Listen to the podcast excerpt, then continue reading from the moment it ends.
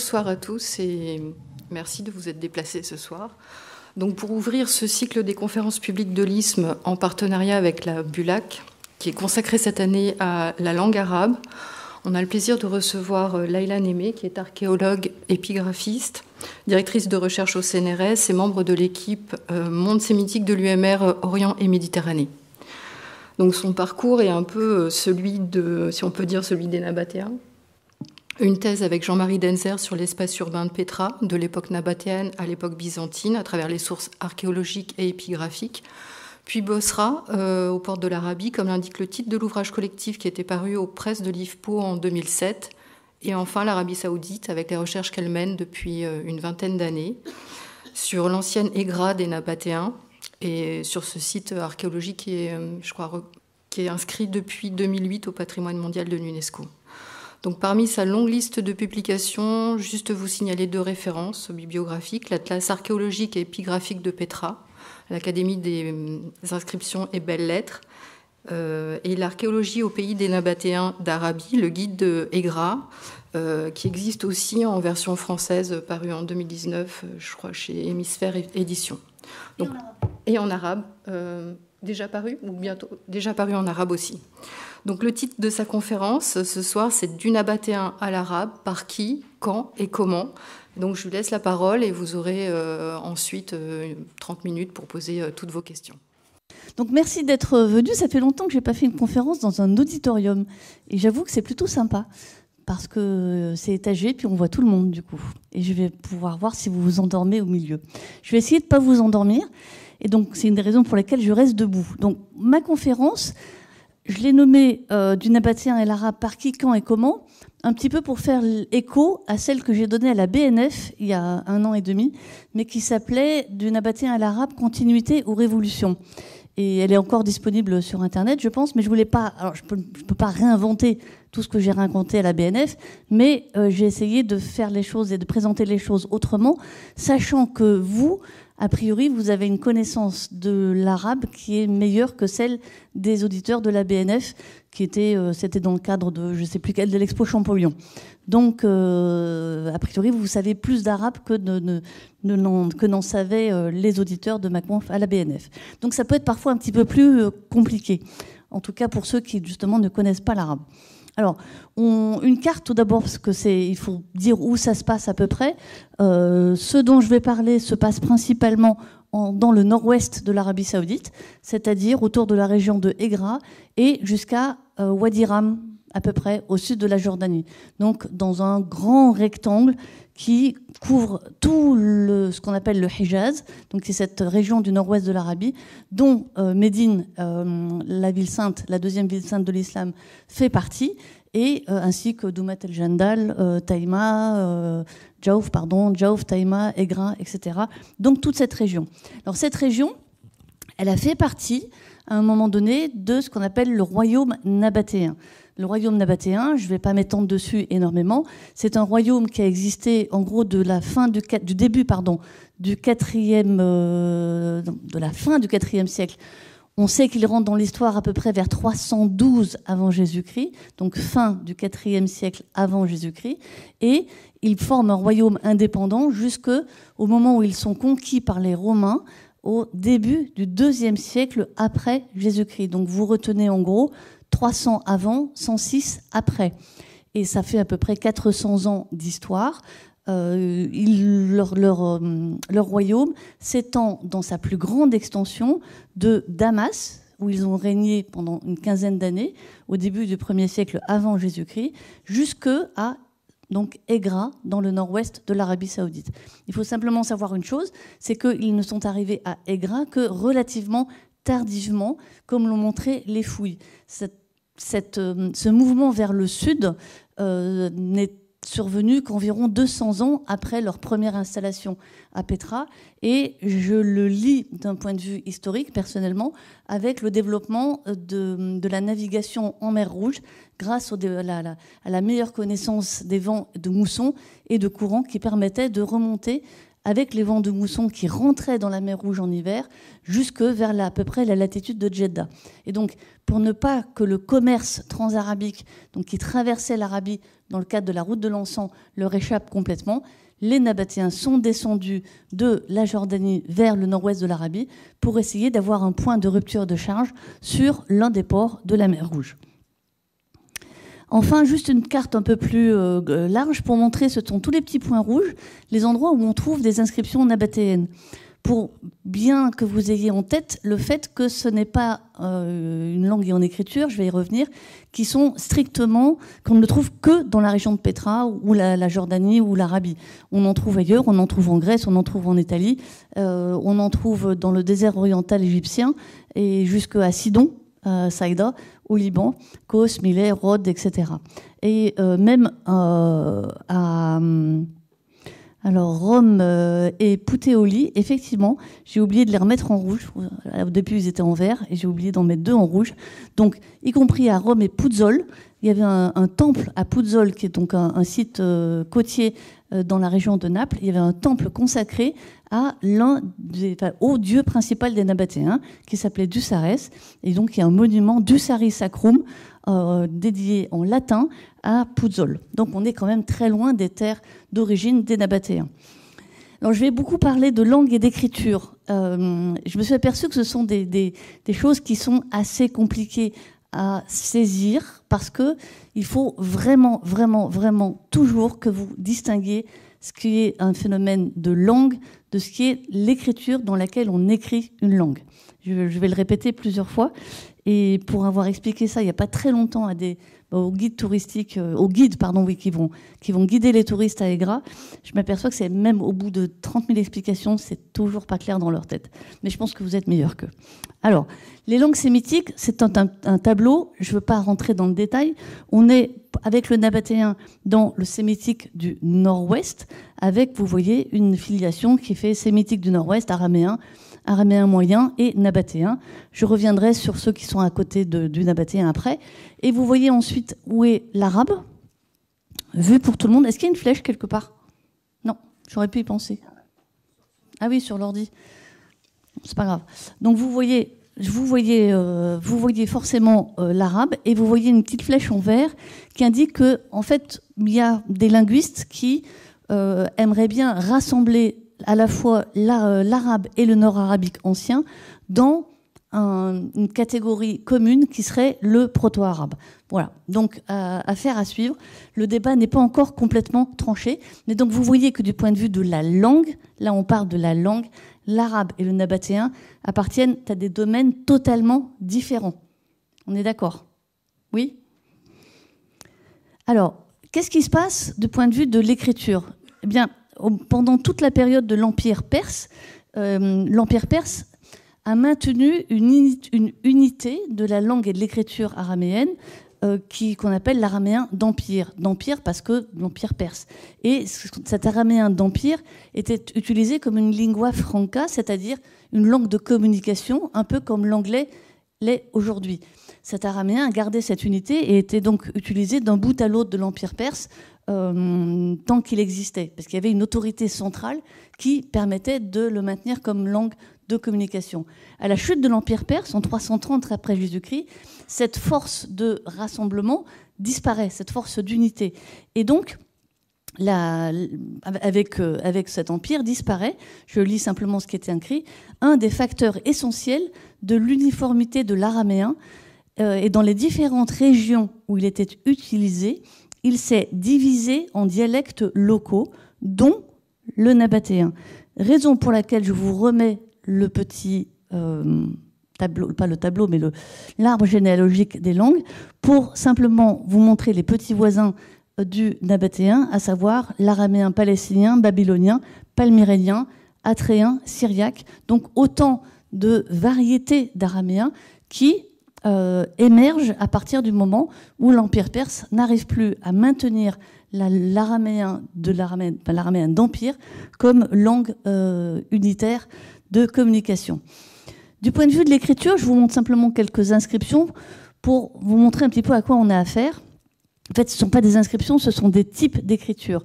la première en haut, c'est du, du nabatéen, de ce qu'il y a de plus monumental, le plus classique.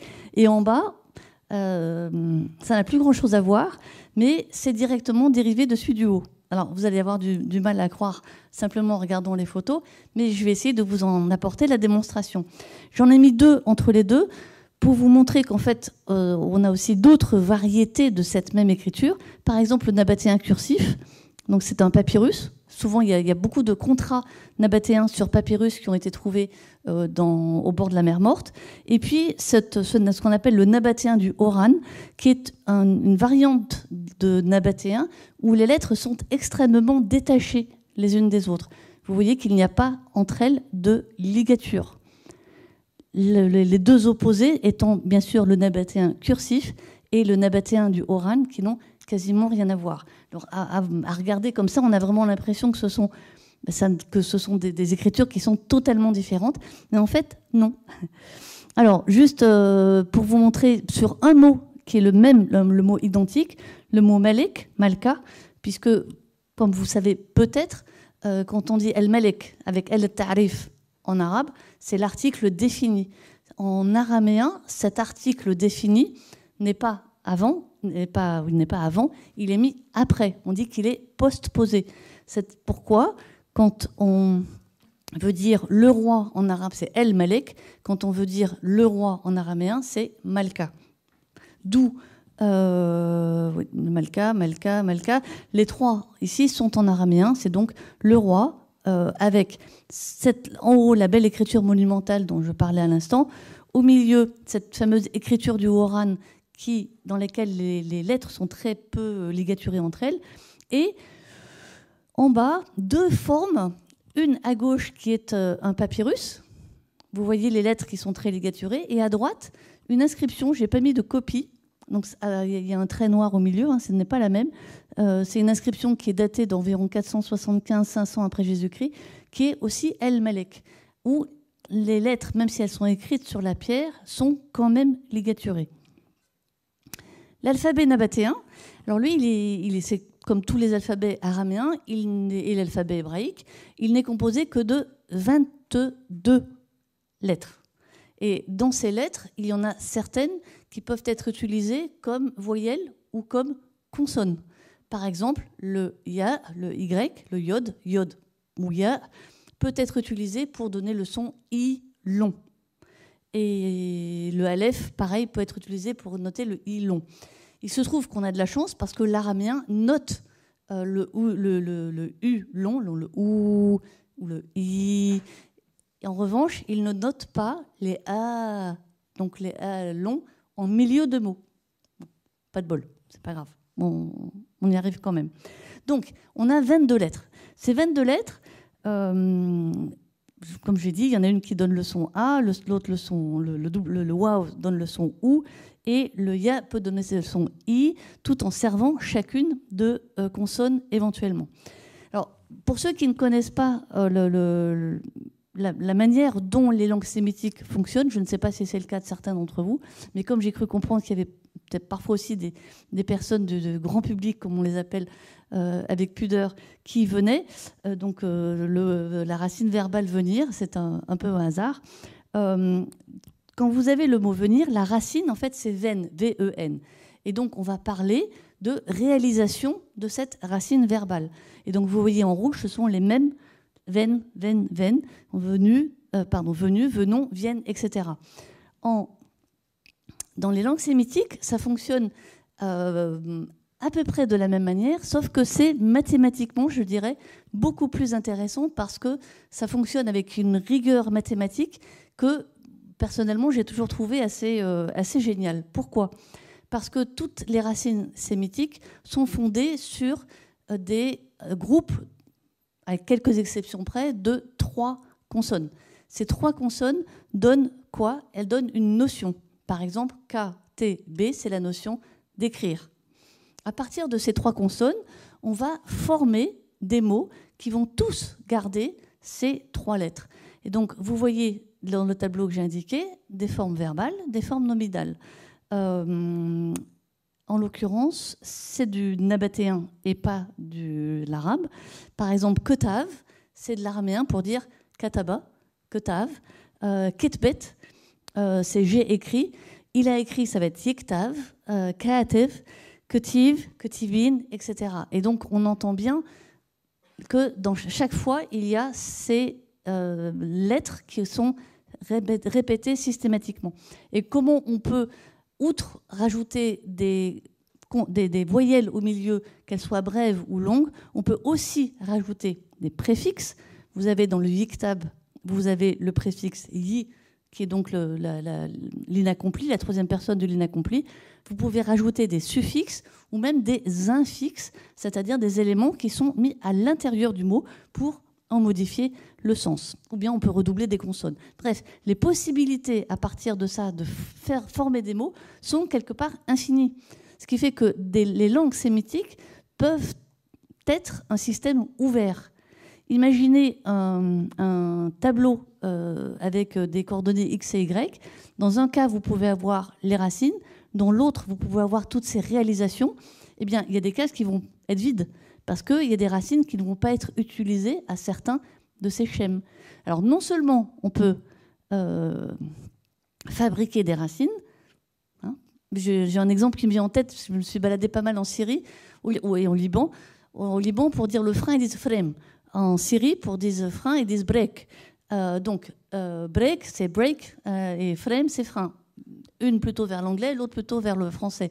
Et donc, rien n'interdit de fabriquer une racine break, sauf que baraka, B-R-K, c'est aussi une racine arabe. Bref, mais dans le ou frame, F-R-M, on pourrait construire une racine, et donc aframa, yaframu, etc. Voilà. Donc on peut inventer, rien n'interdit dans l'absolu d'inventer des racines et ou de compléter des éléments du tableau qui seraient restés vides. Et ça, je trouve que du point de vue linguistique, c'est quand même assez, euh, assez génial. Alors, hop.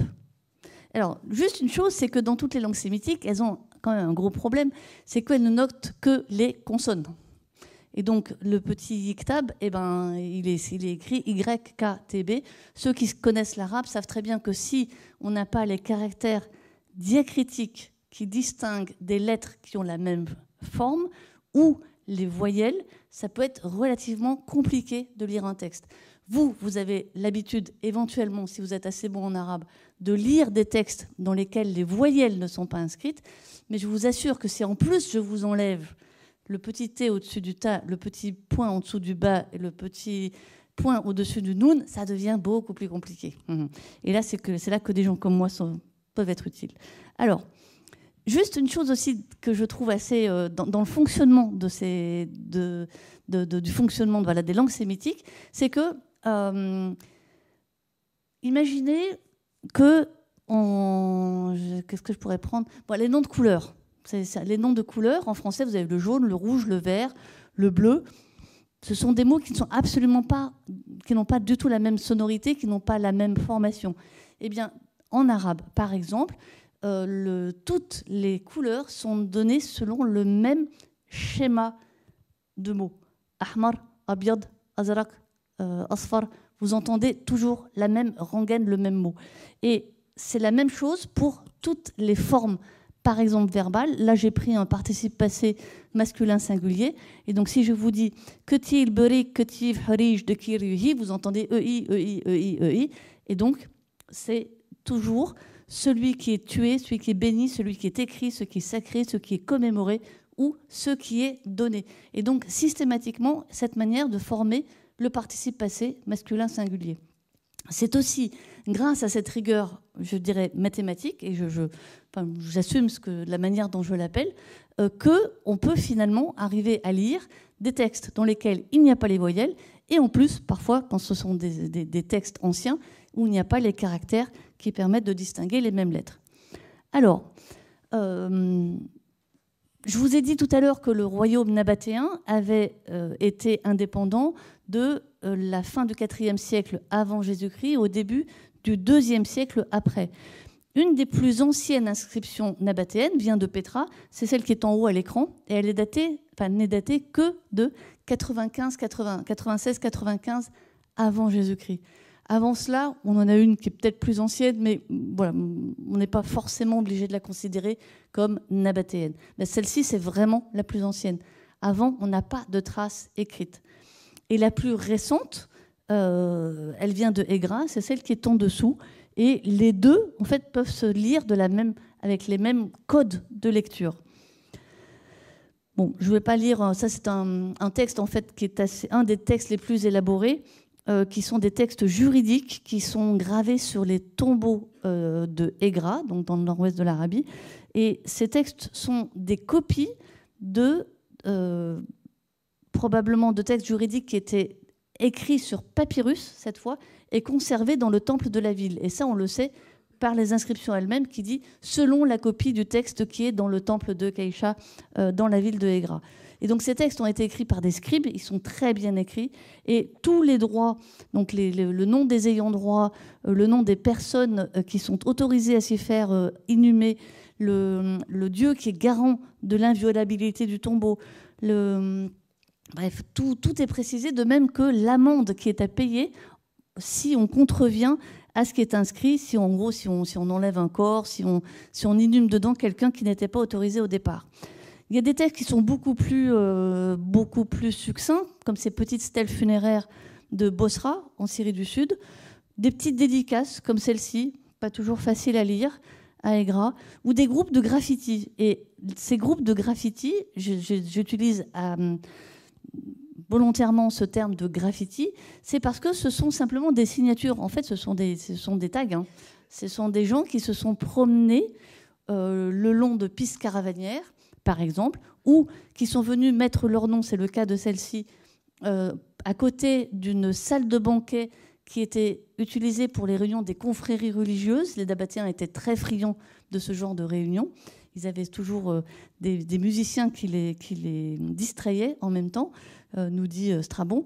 Et donc, ils décrivaient leur nom. Et, donc, on a les témoignages, en fait, du passage de, de tous ces membres de la société nabatéenne, ce qui nous en donne une image assez spontanée. Alors, je reviens à, nos moutons. Comment on passe du nabatéen à l'arabe je donne des éléments de chronologie. Il ne faut pas prendre ça absolument pour argent comptant. Mais c'est ce que la pratique de tous ces textes depuis maintenant. J'ai commencé à travailler sur le nabatéo arabe et l'évolution en 2003. Donc ça commence, à, ah bah, ça fait 20 ans. Et hum, donc le nabatéen, en gros, c'est du premier siècle avant au milieu du troisième après, milieu troisième après. Ensuite, on a du nabatéo arabe, celui qui est la, deuxième. Ensuite, on a ce qu'on appelle l'arabe pré-islamique ou il y en a qui l'appellent le paléo-arabe. C'est paléo-arabique ou euh, pre-islamic Arabic, comme on veut, et l'arabe post-égir ou l'arabe de l'époque islamique, comme ce texte qui est l'un des plus anciens euh, textes, euh, de, je crois qu'il est daté de 40. 40 je dirais 640. 24 de Omar. J'ai un trou. c'est Sanatu fi Omar 24. Sanat كتب كتب زهير توفي عمر سنة 24 donc l'an 24 de l'Égypte donc ça fait 645 on quelque chose comme ça. Voilà. Alors je reviens. Vous vous souvenez je vous ai, je vous ai dit que je vous montrerai de nouveau ces fameux arbres généalogiques. La langue d'accord? Vous vous souvenez ce que je vous ai montré tout à l'heure? L'arabe est là-haut le nabatéen est ici. Si maintenant je fais un truc un peu magique eh bien oups qu'est-ce qui se passe? L'écriture, l'écriture arabe, elle arrive, elle se met en dessous. Donc évidemment, il le, trait est tirté parce qu'il n'y a pas de filiation dans la langue, mais c'est pour bien que vous ayez en tête ce qui se passe. C'est que la langue arabe, elle est là-haut, l'écriture arabe, elle, elle dérive directement du nabatéen. Alors, justement, cette écriture, je vous ai dit que dans l'alphabet araméen, il y avait 22 lettres. Il y en a combien en arabe? 28. Ah, qui c'est qui a dit 26 Ça, c'est l'alphabet latin. Hein eh. Euh, donc 28. Il y a un problème. Non Non, il n'y a pas de problème Si. D'accord. Donc, il y, a un problème. Parce que d'un côté, on a 22 signes et de l'autre côté, on a 28 sons ou phonèmes euh, pour les transcrire. C'est très simple. Ils vont prendre une lettre de l'araméen pour donner deux sons de l'arabe. Le ta va être utilisé pour noter le ta et le sa. Ensuite, le ha, il va être utilisé pour noter le ha et le kha. Le, je continue. Euh, le dal va être utilisé pour dal et dal. Ensuite, le rein, le rein, pardon, va être utilisé pour le rein et le rein, etc. Il y en a un que j'ai pas mis parce que je. Ah si, ah si donc il y en a 7. 1, 2, 3, 4, 5, 6, 7. Et le shin pour sin et shin. Bref, on a donc 7 caractères nabatéens qui sont utilisés pour 14 caractères et sons en arabe. Donc on a un problème. Alors, comment résoudre ce problème? Ça, c'est juste un petit récapitulatif. Hein. Ta, tha, nabatéen t, ha, ha, nabatéen ha, dal, dal, nabatéen dal, sad, dad, nabatéen sad, ta, va, ta en nabatéen, ain, rein, ain, et le si de la Chine, ça rentrait pas dans mon tableau, donc il passait à la trappe. Alors, voilà ce que ça donne, c'est que du coup, on va avoir des graphèmes, cette fois des manières d'écrire des lettres, qui vont être identiques pour plusieurs lettres. Le B, T, C, Nun, Ya, ils sont tous écrits avec cette petite chaise. Et donc, les Arabes vont inventer de nouveau un truc assez génial, qui sont ce qu'on appelle les caractères la les caractères diacrités. Moi, je les appelle diacritiques ou diacrités. Avec le petit point, les deux points ou le trait, peu importe, pour les distinguer. Et ça, c'est amusant parce que les Nabatéens, on avait donné un peu les prémices. Pourquoi? Regardez les deux petites lettres qui sont tout à fait en haut à gauche. En nabatéen, je, les ai remises parce que je suis sûre que vous ne vous souvenez pas comment on met le dal en le dalet dal en nabatéen. Eh bien, le dal et le ré le R, le Resh et le Dal. Il faut que je choisisse si je parle en arabe ou en araméen. Donc le Dalet et le Resh sont, ont des formes absolument identiques.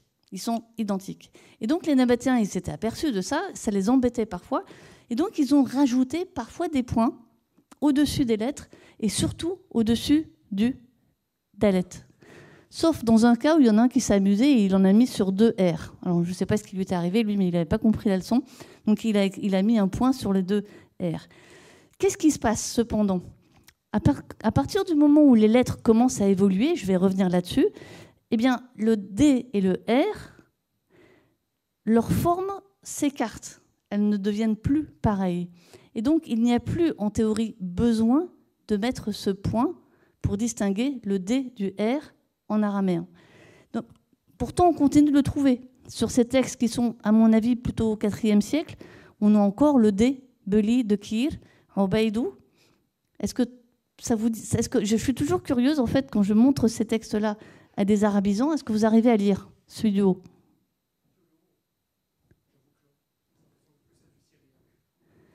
Alors, pas du tout, mais c'est pas grave. C'est Beli Obeidou, Bar Fahmou, Beta. C'est du nabatéo arabe qui est écrit avec une forme évoluée de l'écriture nabatéenne. Et bon, je, vais revenir sur tout ça. Euh, en fait, ces points que je vous ai montrés, j'ai dit que c'était une invention assez géniale des Arabes. Or, quand on invente, enfin, quand on invente un système et qu'on veut essayer de l'introduire, c'est compliqué de dire à tout le monde d'un coup, bon ben hop, maintenant, tous là, vous prenez votre téléphone et vous faites je sais pas quoi. C'est compliqué d'imposer quelque chose par l'autorité, si on veut dire, voilà, maintenant, à partir de maintenant, vous allez mettre deux points sur tout ce qui est un T, vous allez mettre un point sur le N, etc. Et donc, pendant quelques dizaines d'années, le, le, le, c'est-à-dire le, fait de mettre des points sur les caractères pour distinguer des caractères qui ont la même forme, ça ne va pas être systématique. Et cette même inscription que je vous ai montrée de l'année 24 de l'Égir, eh bien, il y a des lettres avec des points, le F, le N, le, le, Fa, le Nun, le Shin, le, Ta et le Zain en ont, alors que le Ba, le Ya et le Ta n'en ont pas. Donc ça n'est pas systématique. Et ce n'est que avec le temps que cette notation des points devient systématique Et là, par exemple, on a aussi un papyrus de, de Ahnas, où, même chose, ça n'est pas absolument systématique. Il y en a, il, y a il, y a des, il y en a qui sont en commun avec le texte qu'on avait avant, d'autres qui ne sont pas en commun. Donc ça, pas, ça n'arrive pas d'un coup. Et euh, je rappelle juste, avant que vous me posiez la question, que pour ce qui est des voyelles, les voyelles elles-mêmes, euh, on ne commence à les noter, par exemple, sur le Coran, que plus tardivement. Bon, celle-ci, la date de la date de ce manuscrit, euh, elle est du fin 7e, début 8e, elle vient de Fustat en Égypte. Mais en fait, la vocalisation a été rajoutée après coup, mais on ne sait pas quand elle a été rajoutée. Et bien sûr, pour le Coran, c'est une manière de la formaliser et d'éviter, bien sûr, toutes les erreurs de lecture. C'est pour ça qu'on a Alhamdu lillahi et Ba'san shadidan. Donc ça permet de lire correctement.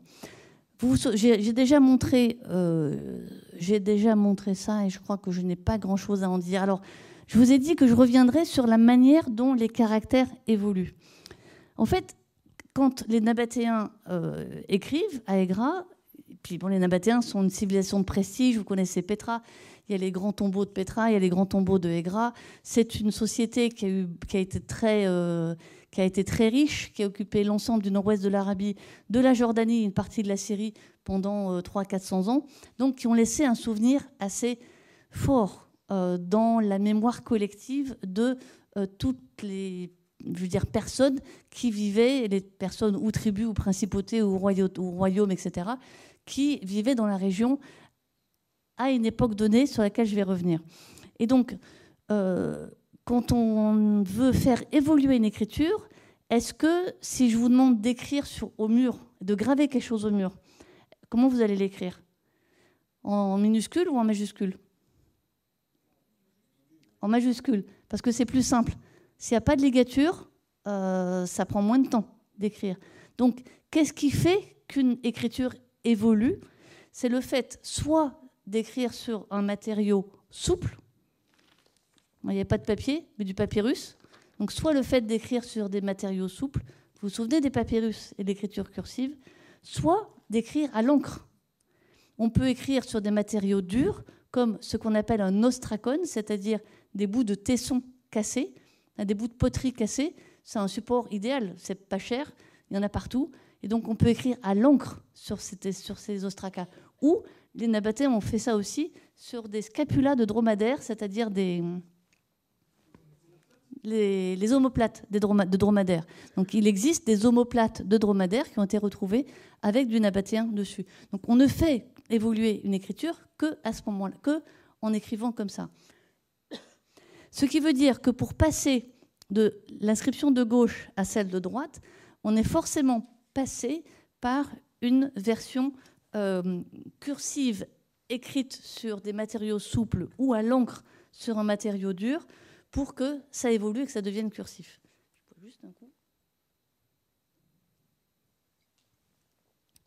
Alors, qu'est-ce qui se passe? Regardez. À gauche, vous avez le nabatéen. À droite, vous avez l'arabe. C'est un het. Hein. Euh, ben, ça devient de plus en plus simple. En fait, on a besoin d'écrire de plus en plus rapidement. Tout d'abord, il perd sa petite, euh, sa petite haste. j'ai même pas la souris. Il perd sa petite queue en haut à gauche voyez, pof, ça descend. Ensuite, ça penche petit à petit et ça devient en fait traçable en un seul trait. Et je crois que j'ai mis la même chose pour le Shin. À gauche, vous avez le Shin nabatéen. Et en fait, vous voyez très très bien ce qui se passe petit à petit pour arriver à l'arabe. Et euh, on peut suivre l'évolution de la plupart des caractères du nabatéen vers l'arabe grâce à ces fameuses inscriptions que j'ai appelé en arabe, pardon, en français nabatéo-arabe ou et ensuite paléo-arabe, ou en anglais, j'ai choisi une, terminologie qui englobe les deux, qui est tout simplement developing Arabic. Ça englobe à la fois nabatéo-arabe et paléo-arabe, la distinction entre les deux étant parfois franchement très difficile à faire. Et donc, à gauche, vous avez les formes intermédiaires. Vous voyez, celle qui est dans l'inscription de 295, après Jésus-Christ, on est dans celle de, on est entre, la, entre les deux en haut là, dans les formes intermédiaires. Et pareil ici, là, c'est aussi un sanat, sanin. Euh, vous voyez qu'on n'est pas loin de l'arabe quand même. Hein. Vous êtes d'accord?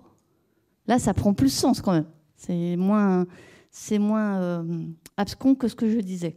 Alors, on a parlé de l'écriture. Euh, évidemment, certaines, lettres ne vont pas énormément évoluer. Le wow, par exemple, ça reste toujours une boucle avec un, une queue qui descend. Voilà. Il y a des lettres qui ne sont pas vraiment diagnostiques parce que naturellement, elles offrent peu de possibilités de variation. Le WAB, il est, voilà, on fait une boucle, on descend, c'est un seul trait de la main. On n'a pas besoin de relever la main pour l'inscrire. Donc, on suit cette évolution sur la plupart des lettres, mais pas forcément toutes, parce que pour certaines, il n'y a pas besoin. Une chose importante, que parlaient les Nabatéens? Hum, Ils parlaient araméen ou ils parlaient arabe? Oui, tout à fait. Donc ils écrivent en araméen, les Nabatéens écrivent en araméen, et les textes que j'ai montrés tout à l'heure sont écrits en araméen. C'est pour ça que c'était Ketiv, Berik, et les, textes de juridiques que j'ai montrés sont écrits en araméen. C'est vraiment, grammaticalement, c'est de l'araméen. Mais est-ce qu'ils parlaient l'araméen, à votre avis? Bon.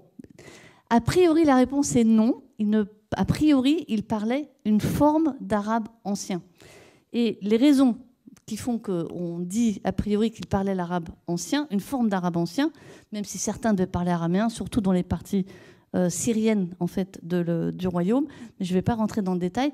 Déjà, toutes les sources anciennes nous disent que les Nabatéens sont des Arabes.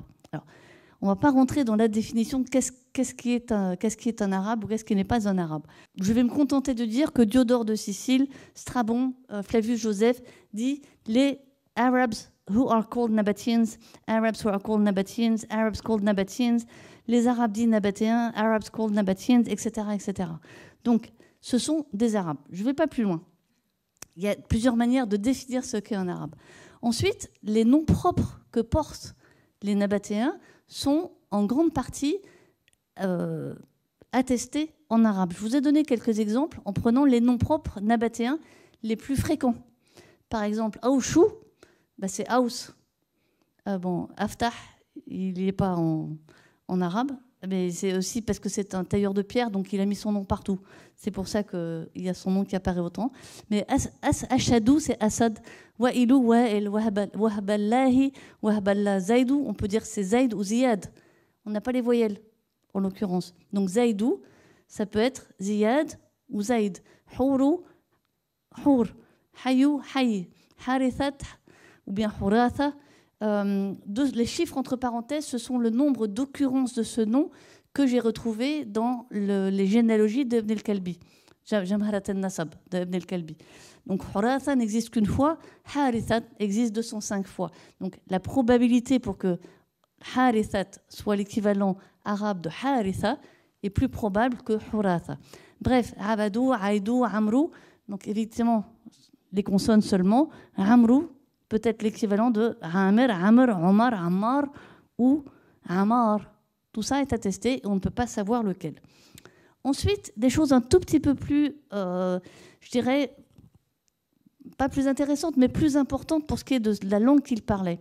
Déjà, il y a dans les textes juridiques qui sont gravés sur papyrus, il y a des éléments de, du contrat qui sont traduits en arabe. Et donc, Qu'est-ce qui se passe? Imaginez que euh, monsieur et moi, nous fassions un contrat et euh, ben, vous parlez euh, l'arabe, je ne parle pas l'arabe, et donc il faut qu'on se comprenne. Et il faut que donc, moi je parle araméen, vous parlez l'arabe. Donc moi, c'est moi qui rédige le contrat, d'accord? C'est moi qui rédige le contrat. Je vais l'écrire en, langue araméenne, mais il faut que vous puissiez comprendre pour le signer. Et donc les termes principaux qui résument le contrat, à la fin, sont traduits en arabe. Ce qui veut dire que s'il ne parlait pas cette forme d'arabe, il n'y aurait pas eu besoin qu'il les traduise.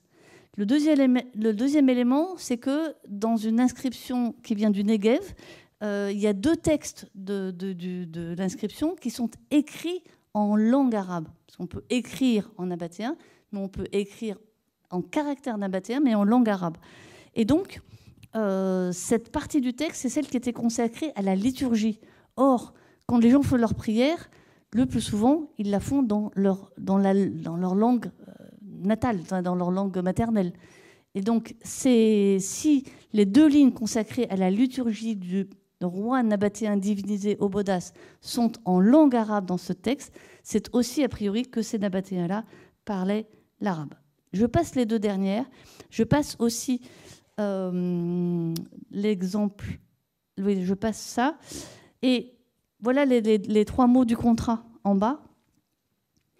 Euh, vous avez, vous avez le euh, l'araméen en bleu et l'arabe en rouge, et donc les mots ne sont pas les mêmes dans les deux textes. Ça, c'est une vue de cette fameuse inscription, dont deux lignes sont inscrites en écriture nabatéenne, mais en langue arabe. Et bon, je ne veux pas rentrer dans le détail parce que euh, ça nous mènerait trop loin. Puis, tout ça se mélange beaucoup. Il y a une inscription du IIIe siècle qui est une inscription qui est très importante, qui se trouve à Aigra, où vous avez bah, des mots qui sont. Enfin, c'est une inscription qui est dans un mélange de nabatéen et de vieil arabe. C'est-à-dire qu'on sent qu'à partir du IIIe siècle, les gens commencent à ne plus écrire en langue araméenne, ils commencent à mettre dans leurs inscriptions des mots qui sont en arabe. Et vous en avez un exemple, al-hijr, halikat fil hijru, la, ligne 4 vous avez le El Tarif.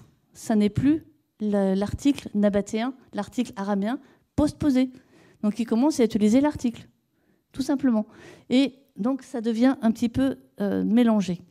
Pareil, ici, en vert c'est l'araméen, en rouge c'est de l'arabe, et en bleu c'est l'un ou l'autre. Parce que quand ce sont les mêmes mots, c'est difficile de dire si c'est l'un ou si c'est l'autre. Euh, voilà, ici vous avez ila, harjaz, je ne sais pas ce que ça veut dire, ila el-hajr c'est quasiment de l'arabe. Vous avez en haut, ce qui est entouré, c'est ila. Dahaba ila, le madrasati, il est allé à l'école. C'est, on, retrouve des choses qui sont en arabe. Alors, je terminerai par ça, où, quand, pourquoi et par qui. Donc c'est un peu condensé à la fin, mais où? Je vous ai dit au début que tout se passait dans le nord-ouest de l'Arabie, et c'est vrai, euh, tout se passe, à mon avis, entre le 3e et le 5e ou 6e siècle euh, après Jésus-Christ dans le nord-ouest de l'Arabie.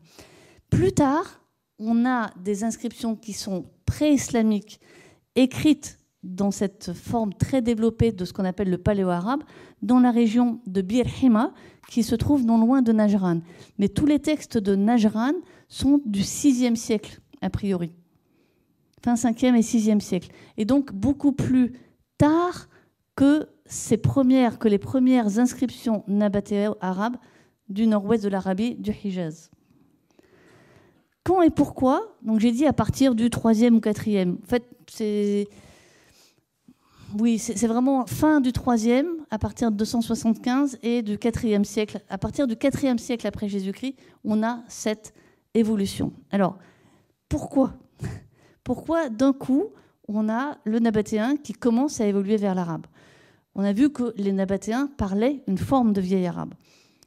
Pourquoi d'un seul coup, à un moment donné, des populations, et je vais essayer de vous donner des pistes pour dire qui c'est, euh, commencent à faire évoluer cette écriture C'est une théorie encore, parce que ce sont des choses sur lesquelles euh, on travaille. Et moi, j'ai une hypothèse que je commence à répéter un petit peu, mais qui, n'a pas encore été euh, démentie et que je vois reprise en fait. Donc c'est plutôt encourageant, parce que tant qu'on ne me contredit pas complètement, ça va. Mais mon hypothèse, c'est que à un moment donné, dans cette région, il n'y a plus d'autorité, enfin centrale et centralisée, c'est un peu idiot ce que j'ai écrit, d'autorité euh, centrale qui permet de tout unifier. Et je me fais un petit plaisir qui est de montrer les fausses cartes qui circulent un peu partout dans les musées. Euh, j'en ai vu partout dans les musées, euh, le musée de l'art antique par exemple, ou dans un musée en Écosse où j'ai été là, il y a un an. Eh bien, bah, de nord-ouest de l'Arabie, et sur les, cartes de l'Empire romain, c'est un vide. C'est ça n'a jamais fait partie de l'Empire romain. Et là, pareil, alors ça, c'est beaucoup moins pardonnable, parce que ce sont des collègues qui ont publié une carte de l'Empire romain qui est censée être sur les frontières, hein, The Eastern Frontiers, et ça a été publié en 2022. Et alors là, je leur ai fait la remarque en mai dernier, et je leur ai dit, bah là, il y a quand même un problème, hein, parce que tout ça, ça fait partie de l'Empire romain et c'est absolument certain. On a fouillé un, on a fouillé un, fort euh, romain, on a des inscriptions de la troisième légion cyrénaïque, on a des troupes auxiliaires romaines qui se promènent. Ça a fait partie de l'Empire romain, c'est sûr. Et alors, ils auraient mieux fait de regarder Wikipédia, parce que la carte sur Wikipédia, elle est bonne. Et là, vous voyez, Aigra est là, donc tout va bien. Hein Regardez, ça fait plus sens en plus. Si vous imaginez les Romains, ils ont fait la même chose des deux côtés de la mer Rouge. Ils n'allaient pas s'arrêter euh, du côté de, je sais pas moi, Akaba par exemple. Ils sont descendus jusque dans le Hijaz. Donc Wikipédia, là, très bien. Bravo. Alors, euh, là où les choses deviennent, entre guillemets, intéressantes, c'est que les Romains, ils restent sur place pendant quelques temps. Ils restent sur place pendant, allez, s'ils sont arrivés en 106 après Jésus-Christ, ils restent jusque euh, dans le courant du troisième. Et on sait par un document qu'on appelle la Notitia Dignitatum, et cette Notitia Dignitatum, je lis, est un registre des dignités civiles et militaires qui donne une image des unités romaines aux alentours de 400 après Jésus-Christ. Eh bien, dans cette euh, Notitia Dignitatum, il n'y a plus une seule, un seul fort ou castellum ou euh, camp de légion romain au sud d'Akaba. Aïla, Akaba, il n'y a plus de Romains. Donc, 400 après Jésus-Christ, les militaires romains ne sont plus là, ne sont plus au sud d'Akaba. Et ça se vérifie par les fouilles que nous avons faites à Aigra depuis maintenant 15 euh, ans. Par exemple, la dernière, la, monnaie romaine la plus tardive qu'on ait trouvée sur le site est une monnaie d'Honorius qui est de la fin du 4e ou du tout début du 5e siècle après Jésus-Christ. Donc tout à fait fin 4e, peut-être 395. Euh, c'est une petite monnaie de bronze. Ensuite, ce fameux fort dont je vous ai parlé, ce fort romain, ben on, l'a fouillé. Je vous ai mis des photos aériennes et je lis pareil. Il y a une occupation militaire qui est attestée jusqu'à la fin du IIIe siècle après Jésus-Christ, peut-être au début du IVe, mais pas au-delà. Et après, ce sont des populations civiles qui viennent s'installer dans le fort. Alors, est-ce que ces populations civiles sont des populations romaines? J'en doute fort. Et bon, elles ne nous ont pas laissé beaucoup de textes, donc on ne peut pas savoir. En revanche, il se passe la même chose à l'intérieur du temple nabatéen que j'ai fouillé. Et on trouve des euh, installations domestiques, notamment des fours, une batterie de fours qui sont très bien conservés, qui sont, pareil, fin 4e, début 5e siècle. Donc, il y a des populations qui, vivent à ce moment-là. Donc, qui sont-elles? Je dis, ils ne laissent pas beaucoup de traces, en tout cas dans les zones où on a fouillé et où on a des éléments de datation par exemple par le carbone 14 ou comme la monnaie que je vous ai montrée. Alors, qui sont-ils? Qui sont-ils ces petits gars? Hmm, On peut le savoir par ces inscriptions en Developing Arabic ou les formes les plus développées. Donc là, je vous mets au défi de lire ça en haut. en fait, en plus, vous ai mis la lecture, donc c'est pas pas du jeu, mais euh, c'est alors c'est pas hantala. Enfin, si c'est hantala, mais vous vous souvenez, le temps, il peut servir pour le temps et le vent. Or, si on lit ha, nun, ta, le nom correspondant en arabe, c'est han, la, handala, avec un vent. D'accord? Donc, là, on a deux textes qui donnent le même nom. C'est Handala ibn Abd al-Ashhal. Vous avez déjà entendu ce nom, Abd al-Ashhal? Non? Personne s'appelle Abd al-Ashhal? Ça, ce serait vraiment. Euh, une coïncidence terrible pour moi. Personne ne s'appelle Abdel Ashal. Alors, c'est pas le Bani Ashal, Abdel Ashal, mais c'est Médine. Je vais, je vais y venir. Vous avez raison. Oui, on, va, je, vais, je vais vous montrer ce à quoi je suis arrivé pour le moment. Donc, en fait, ces textes nabatéo-arabes donnent beaucoup de noms propres. Et ces noms propres sont, sont intéressants s'ils sont rares. S'il y en a parmi vous qui s'appellent Omar ou, ou Abdallah, ce ne sont pas des noms intéressants parce qu'ils sont trop communs. Ce qui va intéresser les épigraphistes ou les chercheurs, ça va être des noms rares, comme ce fameux Abdel Hachal. Et donc, Abdel Hachal, euh, ouais, je vais. Je, peux, je, fais juste une parenthèse. Je vous ai parlé de Jamharat al-Nasab, donc les généalogies d'Ibn al-Kalbi. Euh, il y a un, chercheur allemand qui s'appelle Werner Kaskel qui en a fait une recension de tous les noms propres qui sont attestés chez Ibn el-Kalbi et qui les a inscrits euh, sous cette forme, avec, euh, je crois qu'il y a un peu, un peu plus de 4200 noms. Et, et, à partir de ces 4200 noms, moi j'ai fait une base de données euh, dans FileMaker et dans laquelle j'ai mis les noms, les mots, enfin les noms propres arabes avec leurs voyelles. Vous avez ici Abel Ashal. Et je les ai transformés comme si ils étaient écrits en abatéen, c'est-à-dire en, passant de la phonétique arabe à la phonétique, euh, de la phonétique arabe à la phonétique nabatéenne. Ensuite, sans les caractères décrités pour faire des recherches plus facilement. Et puis, euh, pour compléter un peu avec du nord arabique. Mais peu importe. Et donc, ça permet, en fait, à partir de, de, consonnes que je vous ai montrées tout à l'heure, eh de voir tous les noms correspondants. Je vous ai donné l'exemple de Amr tout à l'heure. Ain, Mim, Ra. On peut dire Omar, on peut dire Amr, on peut dire euh, Ammar. Tout ça, ça va être écrit Ain, Mim, Ra. Moi, il suffit que dans la base de données, je rentre ici Ammar, un UMR, et bien, je vais avoir tout ce qui peut correspondre. Et comme beaucoup de ces textes, et là, je n'ai pas besoin de vous les montrer beaucoup plus pour voir que c'est assez compliqué à lire, en fait, ça me permet de restreindre les, possibilités de lecture qu'il va y avoir à partir de quelques lettres que je vais réussir à lire. Et donc, par exemple, si je lis abd, parce que là c'est sûr, et à la fin je vais lire un ha et un lam, eh bien je vais rentrer le début et la fin, et il va me donner abd al-ashal.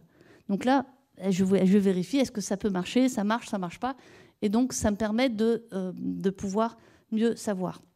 Et donc j'ai fait la saisie de 4232 noms, je crois, de euh, Jamharat al-Nasab dans cette base de données qui permet ensuite, à partir de noms rares, donc toujours notre Abdel Hachal, il est intéressant parce qu'il est rare, de voir toutes les tribus dans lesquelles on le trouve. Euh, Rabi'a, Aus, Aus, Aus et Khazraj. Et donc, en regardant des cartes de l'Arabie de cette époque, j'ai pris celle-ci parce que c'est la plus pratique, vous voyez que Aus et Khazraj sont effectivement de Médine. Les Rabi'a, euh, sur cette carte-là, j'en ai discuté avec un collègue cet après-midi, les Rabi'a, ils sont beaucoup plus en Arabie orientale, mais apparemment, ils ne seraient pas de cette région-là, mais plutôt d'Arabie centrale. Donc, à, vérifier.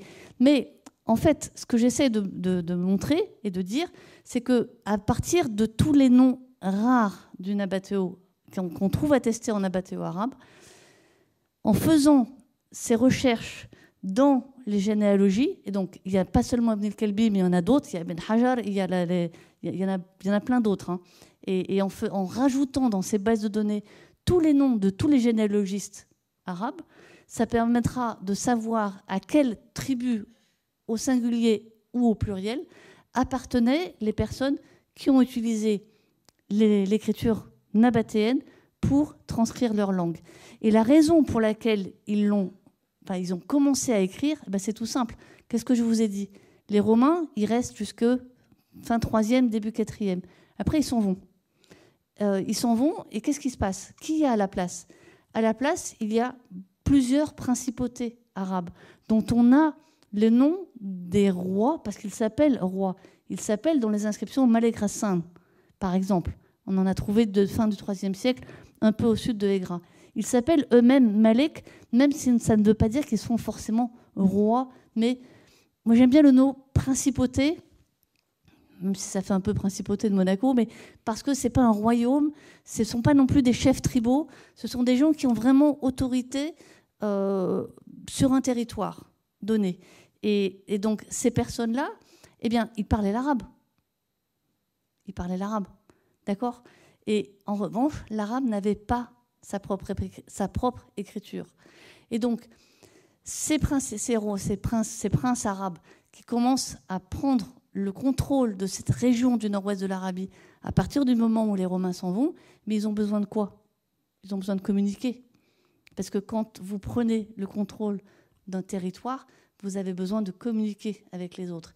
Et pour communiquer avec les autres, il y a donc besoin d'une chancellerie, donc besoin d'une écriture, donc besoin de transcrire sa propre langue sur des documents, qui sont forcément des documents qui peuvent voyager, donc les ostracas ou les papyrus. Et ce que moi je vois au bout du compte, c'est la simple transcription sur la pierre de ce qu'ils ont pris l'habitude d'écrire sur des, sur des, des, supports que moi je n'ai plus. J'ai cherché les papiers, j'ai cherché des ostracas, je ne les ai jamais trouvés. Je ne sais pas si je les trouverai un jour, mais ce qu'on voit sur la pierre, c'est cette version, cette forme cursive dont on n'a pas l'équivalent au 3e et 4e siècle euh, sur, sur des, matériaux souples ou écrits à l'encre. Donc, mon objectif, c'est bien celui-là. C'est à partir, je crois que j'ai collecté depuis 20 ans à peu près 220 textes nabatéo-arabes ou paléo-arabes. Ils sont pour le moment dans une base de données euh, qui est sur mon ordinateur, là. Et, et à terme, il faudrait que tous les noms rares et dont la lecture est certaine, comme ce Abdel Hachal qui ne fait aucun doute, eh bien, j'aille les comparer à toutes les, à toutes les généalogies qu'on trouve dans Jamharat al-Nasab, d'abord, puis chez Ben Hajar et d'autres. C'est un, travail de, titan, en fait, ça prend énormément de temps. Pourquoi? Parce que si vous prenez Casquel, par exemple, vous voyez dans son index, eh bien, Abdel Hachal, il n'y en a que 5. On sait bien, il n'y en a que 5. Abdallah, je crois qu'il y en a 300, quelque chose comme ça. Donc c'est pour ça que les noms rares, c'est quand même beaucoup mieux. Donc il est Ben Aouf, il est Ben Joucham, il est Ben Haritha, il est Ben Malik, Ben Umayya. Chaque fois, il y a un petit chiffre après. Ce petit chiffre, par exemple en haut 171, ça renvoie à un, arbre généalogique où on a notre Abdel Ashal Ben Aouf. Tout va bien. De là, on peut remonter jusqu'à Amira. Vous voyez, 171. De Amira, il faut que j'aille dans un autre arbre généalogique pour aller retrouver le Amira qui était dans celui-là pour remonter jusqu'à la bière. Et il faut faire ça pour chacun.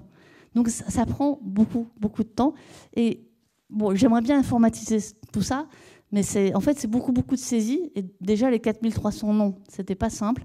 Surtout que j'ai demandé à ma maman, euh, qui n'est plus parmi nous, mais de compter toutes les occurrences. Donc c'est elle qui a compté dans les 450 pages de Casquel le nombre de fois que Amr Amrou, Abdel Hachal. C'est pour ça que je sais en fait quels étaient les noms les plus couramment utilisés. Euh, voilà. Et, donc, je vous ai dit, tous ces textes sont pour le moment dans une base de données qui est sur mon ordinateur, mais très bientôt, ils vont être sur une base de données en ligne qui va s'appeler Diconab pour The Digital Corpus of the Nabatean and Developing, and developing Arabic Inscriptions. Euh, qui est en SQL et qui, donc, qui sera complètement, euh, on dit, euh, interopérable. L'interopérabilité des bases de données, de manière à avoir le nabatéen et le nabatéo arabe ensemble, de manière à pouvoir échanger des données avec les données de, collègues qui travaillent sur les langues de la péninsule arabique. Et donc, c'est en, elle, est faite, la base de données, elle est absolument, enfin, j'aime beaucoup. Et euh, j'ai mis vraiment tout ce que je savais faire en termes de base de données pour obtenir, par exemple, des choses que je vous ai montré. Juste ce qui est intéressant, c'est que tout est indexé automatiquement et indexé automatiquement avec des systèmes de balises. Donc, par exemple, ce prénom nabatéen qui est un nom de femme qui s'appelle Kamkam, eh bien, automatiquement, j'ai le, le nom Kamkam euh, avec le nombre de fois où il est attesté, suivi de nom de son père, du nom de son père, et par ordre alphabétique araméen. Ce qui fait que quand les textes seront tous rentrés, ce qui n'est pas encore le cas, parce que les journées que 24 heures, eh bien, je pourrai avoir toutes les attestations de tous les noms en nabatéen et en arabe. Sachant bien sûr que certains des noms qu'on retrouve en nabatéo-arabe et en paléo-arabe bah, ce sont les mêmes que les nabatéens, et c'est normal. Et la dernière chose, et je terminerai là-dessus, en plus que de ce beau de, qui est d'actualité, euh, et je, dirai un petit mot là-dessus après, euh, parce que voilà, c'est d'actualité. Euh, donc la dernière chose que je veux dire, c'est pourquoi, ils ont choisi le nabatéen? Je vous ai dit que les nabatéens, c'était des gens riches qui avaient laissé une marque importante, quelque chose dans l'imaginaire collectif des Arabes du 4e, des fin 3e, 4e et 5e siècle dans le nord-ouest de la péninsule arabique, c'était une écriture de prestige. Ça n'était pas celle des nomades. C'était l'écriture des sédentaires, c'était l'écriture de ceux qui avaient construit les tombeaux de grains de Petra. Et donc, il était normal qu'ils utilisent ce texte pour des raisons, pardon, cette écriture pour des raisons de prestige et non pas l'écriture des nomades ou l'écriture sud-arabique, qui elle était beaucoup, beaucoup plus lointaine, ils n'avaient pas de raison de l'apprendre, parce que eh, ces deux, ces deux ensembles, eux, ils avaient 28 consonnes.